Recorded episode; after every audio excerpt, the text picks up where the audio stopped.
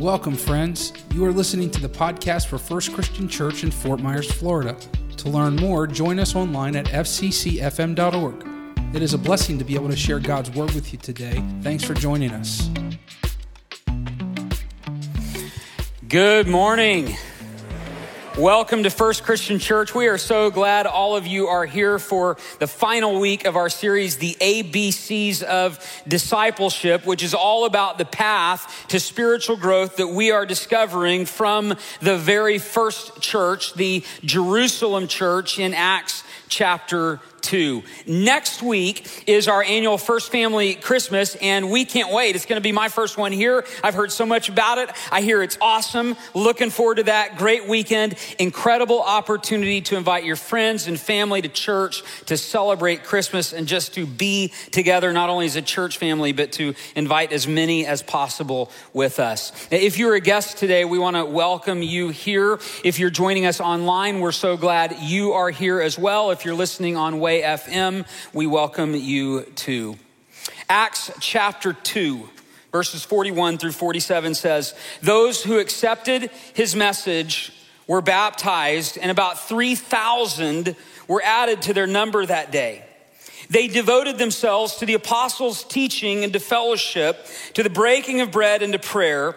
Everyone was filled with awe at the many wonders and signs performed by the apostles. All the believers were together and had everything in common.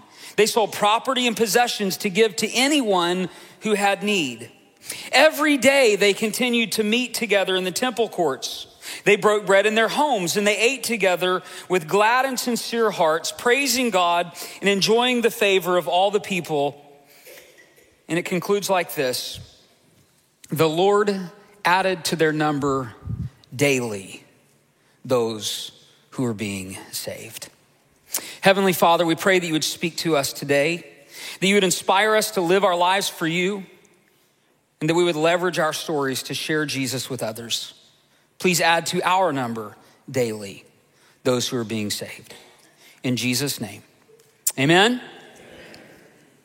Standing on a big stage in a big room full of people, I love to share my faith in Jesus. And if somebody asks me what I believe, just as I'm going about my normal life, my daily life, if somebody asks me what I believe, I love to share my faith with them too. And if I'm on a mission trip and I'm overseas and, and we're serving people, I love to share my faith there as well. But you know, when it just comes to going about life in my everyday context, my surrounded by everyday people, if I'm the one initiating the conversation, I have to be honest with you, I'm really not so great at sharing my faith. I can get a little quiet, I can get a little nervous, get a little bit reserved. I mean, it's weird. You want me to go overseas? Want me to, to hike under the cover of darkness into a communist village in India, which I've done, and tell people about Jesus, sign me up. You want me to go into my neighbor's yard and tell them about Jesus? Well, I have to be honest, that kind of makes me nervous. Anybody with me? Any of you have a hard time enthusiastically sharing your faith? Maybe you're like me, you're a little bit reserved. And if that's you, I just want to say you're not alone.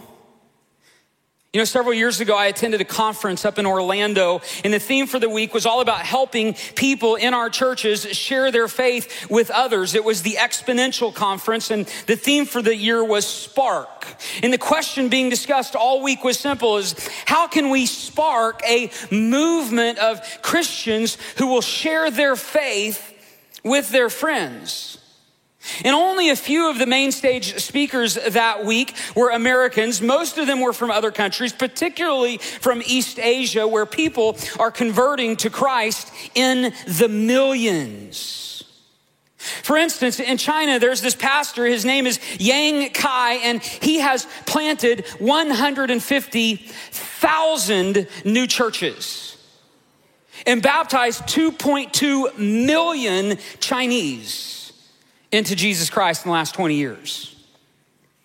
As he was on stage and he was sharing the beginnings of his ministry, he said this He said, We simply asked God, what kind of strategy would we need to reach the 20 million people in our area? That was their vision reach 20 million people for Christ. And they concluded this they concluded the best way to share the gospel with as many people as possible was to get as many people as possible to share the gospel. How about that? To get as many people as possible to tell their stories of how Christ has changed their lives. And to this end, they made this the theme of their church. They asked four things of each of their church members. Here they are. Number one, write down the names of the people in their sphere of influence. Just a few moments ago, Pastor Gary talked to us about praying for people who don't know Jesus. He said, write down the names of people in their sphere of influence friends, family, coworkers, neighbors, classmates. Write down the names of anyone who doesn't know Jesus. Number two, write down their own testimony of how Jesus has helped them. Like, what was I like before I met Jesus? What was I like after I met Jesus? How has Jesus helped my life, my job, my home, my marriage? Number three, share their testimony with a fellow believer first as safe practice. And don't just wing it, think it through before sharing it, practice it, make sure it's truthful, make sure it's inspirational. He said, We all have a story to tell about our relationship with Jesus. And then number four, and this was the key to be a member of their church, they had to tell their story of faith to five people every week. That was the big push for the Christians in Yang Kai's church, not just to live for Jesus, but to share their faith story with at least five people for, per week. Now, Yang Kai, he, he's this guy, he's even shorter than me. But he is making a bigger spiritual impact than I could ever imagine. And, and hearing about his ministry was so inspiring. He also said this He said, if American Christians are sharing their faith, which is questionable, they're doing it wrong. In fact, when surveyed, only 29% of people who are unchurched in America, only 29% say a Christian has ever shared their faith with them. That's less than one in three. So, very few American Christians are sharing their faith with non Christians. But just as troubling, Yang Kai says, when we do, we're doing it wrong. For instance, he said, if we just walk up to somebody and say, well, hey, can I tell you about Jesus? Then people are probably going to say, eh, no thanks. Or if we just see somebody in the street and say, can I invite you to church? People are going to say, no thanks. Or even, even if you do that at work. But if we say, you go to work and say, man, I got into a big fight with my wife last night, then people are going to say, tell me more. Because they like the juicy stuff. And so he said, I would, I would train my people how to do this. He said, I would train my, wife, my people to say, man, I got into a big fight with my wife last night and it wasn't going well and we were fighting about this and that. But then I remembered the Bible says my prayers are hindered if I mistreat my wife. Wait, what? The Bible says what? Yeah, 1 Peter 3 7 says, I can't expect God to bless my life when I'm mistreating my wife. And he says, then a spiritual conversation happens. Yang Kai said, maybe nobody wants to hear about Jesus anymore, but everybody wants to hear your bad story. So tell your bad story with a good purpose. And the Christians in his churches are telling their stories with a purpose. Their church grew from 30 people to 200 people in the first three months. It grew to 10,000 people in the first year. And as I mentioned, over the past 20 years, they have planted 150,000 new churches in China and baptized 2.2 million people into Jesus Christ. His people are evangelizing. And today we're going to define the word evangelism like this. It's a lot of baggage with this word, but really it's simple. Evangelism is enthusiastically sharing your faith. In fact, that is the final step in our discipleship. That is the final step in our spiritual growth. We begin to reach spiritual maturity when we learn to effectively and enthusiastically share our faith with other people. That is the E in the ABCs of discipleship. But you know, for your memory, and since this is the last week, I just want to reiterate each step to discipleship because you're going to hear about these in the days and weeks and months and years to come because this is going to be our path to spiritual growth here at First Christian Church. So let's reiterate each step. The A stands for accepting Jesus Christ as your Savior and Lord. We accept Him as our Savior when we put our faith in Him, ask Him to forgive our sins, save us for heaven. But He's not just our Savior, He's our Lord. And what it means we say He's our Lord is that we don't just believe in Him, we follow Him, we look at His life, we live according to His ways. Remember the Sermon on the Mount. Love your enemies, pray for those who persecute you, turn the other cheek, go the extra mile. It's not just about being saved, but being under his lordship. We accept him as our Lord. Then the B is being together, being fully connected to other believers. We talked about the importance of being in a large group like this, but also in small groups. C, contributing time, talent, and treasure to your church, but also we're doing good deeds in our community as well. So we're serving inside the church, but also outside the church. D is daily time with God. And E is evangelism or enthusiastically sharing your faith. Now, here's what we know about discipleship crowds of people will accept Jesus and even be together with other believers. Committed people will be contributors rather than consumers, will spend daily time with God. Complete disciples, those who have come to completion, will enthusiastically share their faith. To be spiritually complete, we must enthusiastically share our faith with other people. And when we engage in all these experiences and practices, A, B, C, D, and E, then we can count ourselves as fully devoted disciples of Jesus. I believe we arrive at spiritual maturity and we have not only walked through the ABCs of discipleship, but we're living the ABCs of discipleship, but finally when we're leading others through these same steps. That's spiritual completion, leading others to faith. Now, you might wonder how we know that enthusiastically sharing our faith is the pinnacle of our discipleship. The answer to that question is twofold the great commandment and the great commission. First of all, there is the great commandment, and the great commandment is loving God and loving people. If you could take everything the Bible says and sum it up in one command, it's the great commandment loving God and loving people. Matthew chapter 22, verses 37 through 40, Jesus said, Love the Lord your God with all of your heart, with all of your soul, with all of your mind. This is the first and greatest commandment. The second is like it to love your neighbor as yourself. All the law and the prophets hang on these two commandments. If you love God and you love people, you will tell them about Jesus. It's like winning a prize. If you win a $1 prize, you're probably not going to tell anyone. If you win a $10 million prize, you're probably going to tell everyone you love, not everyone you know. Oh no. But you're probably going to tell everyone you love. And the thing is, Jesus isn't a $1 prize. He, he's not even a million dollar prize or a 10 million. He's a, he can't quantify who Jesus is for us. The prize that we have by following him. If you love God and you love people, then you tell them about Jesus. That's the great commandment, loving God and loving people. And then there's the great commission, which is helping people become disciples of Jesus. That is the primary calling of every single Christ follower. You say, What has God called me to do? Here's the answer make disciples. That's what he's called you to do. Whatever context that you're in, that is your calling. That is our calling. Loving God, loving people, making disciples. In Matthew 28, 18 through 20, the last thing Jesus said, all authority in heaven and on earth has been given to me. Therefore, go and make disciples of all nations, of all people, baptizing them in the name of the Father and the Son and the Holy Spirit and teaching them to obey everything I've commanded you. And surely I'm with you to the very end of the age.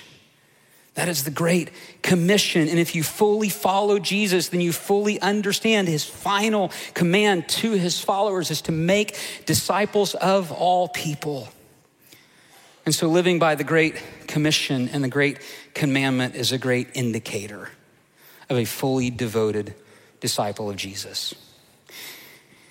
And here's what happens when we, when all of us, not just one or two of us, but when all of us together, when we live by the great commission and the great commandment here's what happens acts 2.47 says and the lord added to their number daily those who are being saved. The Lord added to their number daily those who are being saved. And if, if you read through the first few pages of the book of Acts, Acts chapter 1, verse 15, the Christian church numbered 150 believers.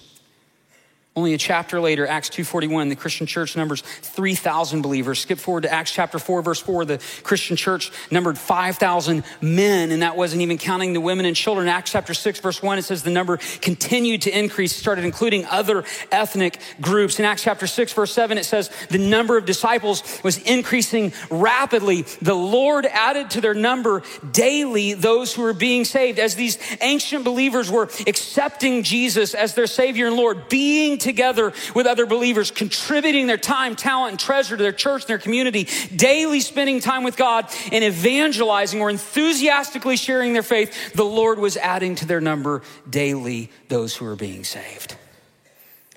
And that brings us to our big idea for today.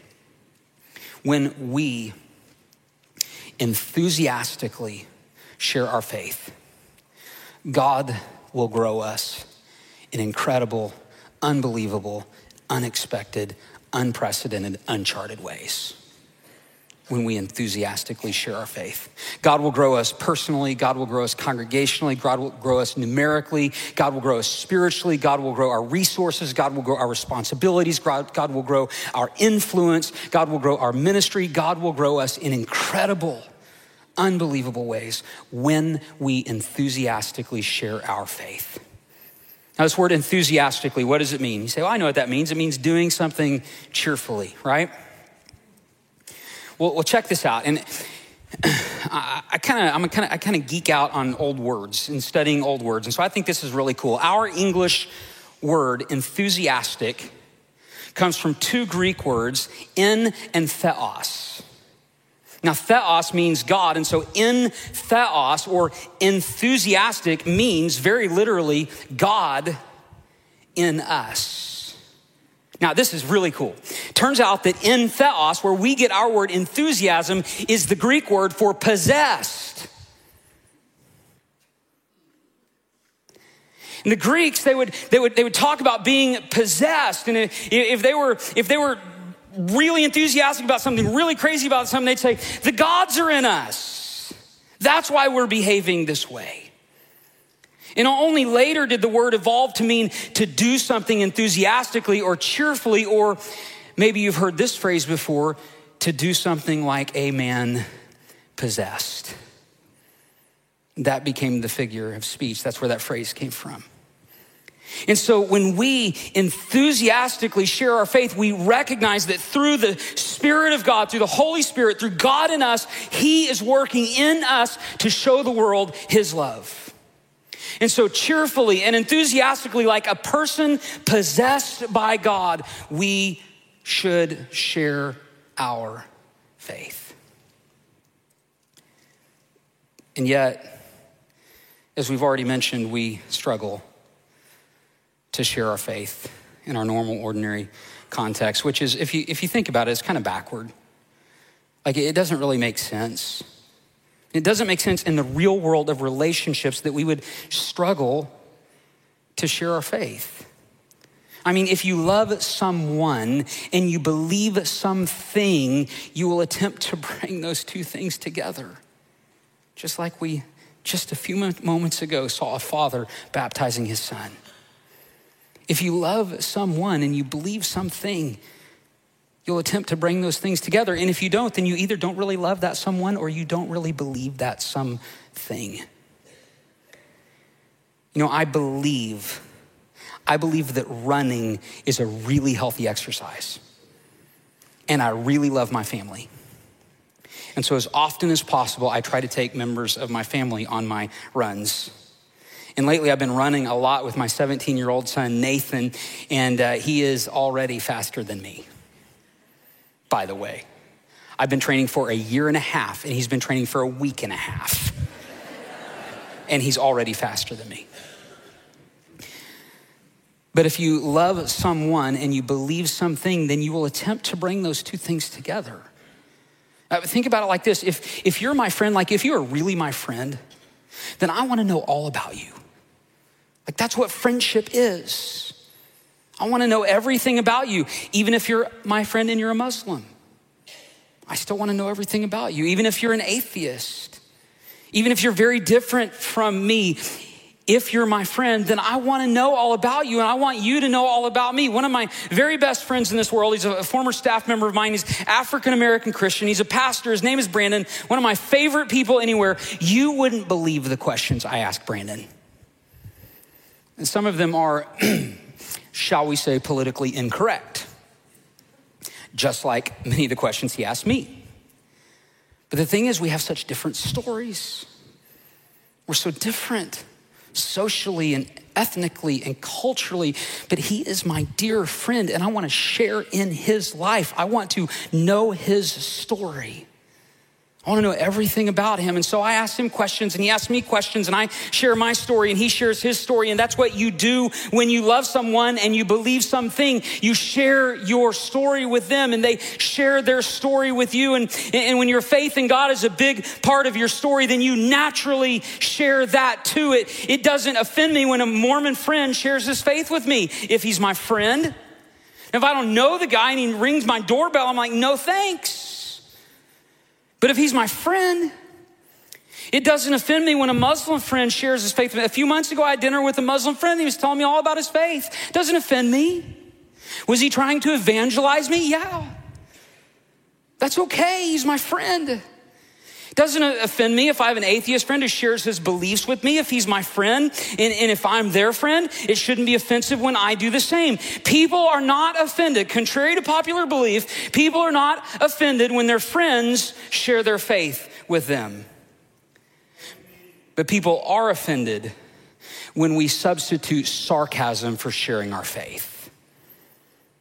Or we substitute biting bumper stickers for enthusiastically sharing our faith, or when we stand on a street corner and we angrily yell at people as a substitute for sharing our faith, and we take condescending and condemning signs to the monthly music festival downtown and hold them up.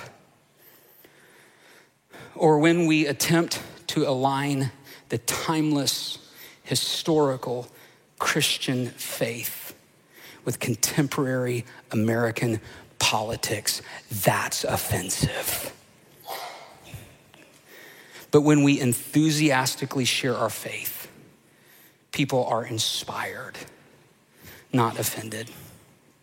If we are gracious and kind and gentle and truthful and loving and humble and authentic, and if we tell the stories of our struggles and how Jesus helped us through them, people are not offended. They're inspired. They want to hear more. You know, I cannot imagine where I would be today if in the 1950s, some lady I've never met had not invited the little boy next door to their annual vacation Bible school at the 29th and Yale Church of Christ in Tulsa, Oklahoma. If she hadn't had a friendship with that boy's mother and had that friendship not resulted in an invitation to VBS and had that invitation to VBS not led that boy's mother and later father to becoming a Christian, I can't imagine where I would be today because that little boy was my dad. And that relationship led a redneck family that had at some point in the years prior descended out of the Ozark Mountains of Arkansas into Oklahoma to embrace in that family for the very first time to embrace the love of Jesus Christ. And here I am today, embracing the love of Jesus Christ for myself. And some of you are here today embracing the love of Jesus Christ for yourselves. And maybe some of you are here doing that for the very first time. And, and I wouldn't be here. And maybe there's at least one or two of you who wouldn't be here today if it weren't for that lady sharing her faith back in the 1950s in Tulsa, Oklahoma, through a simple invitation to Vacation Bible School at the 29th and Yale Church of Christ. If we will enthusiastically share our faith, then we will see God at work. We will see it with our own eyes. We'll see how God works relentlessly to show his love to people and to draw people to himself and to save them through Jesus Christ. If we will enthusiastically share our faith, then we will see how God will add to our number daily those who are being saved. And his activity will deepen our faith and our spirituality if we will learn to enthusiastically share our faith, we will see God at work. Several generations ago, a man named Edward Kimball, you've probably never heard of him, just felt compelled to share his faith.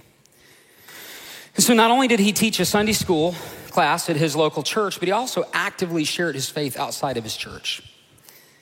And he became friends with a young man named Dwight Moody. And Moody worked in a shoe store at the time, and he was stocking shelves in that shoe store when Kimball enthusiastically shared his faith with Mr. Moody. It was sometime after that conversation that Moody became a Christian and he began to enthusiastically share his faith with others. And Moody led a man named Wilbur Chapman to Jesus. Chapman began to share his faith, and he led a professional baseball player named Billy Sunday to Jesus. And Billy Sunday left professional baseball to become a preacher. And he would hold revival meetings all across the country, and hundreds and sometimes even thousands of people would show up to hear Billy Sunday preach. One year, when Billy Sunday was holding a revival meeting in Charlotte, North Carolina, there was a big fuss by some of the local boys. They wanted to stir up trouble for uh, Billy Sunday and for the revival meeting. And, and intrigued by the whole thing, there was a, another young man who's not a believer, also named Billy. We'll call him Billy number two.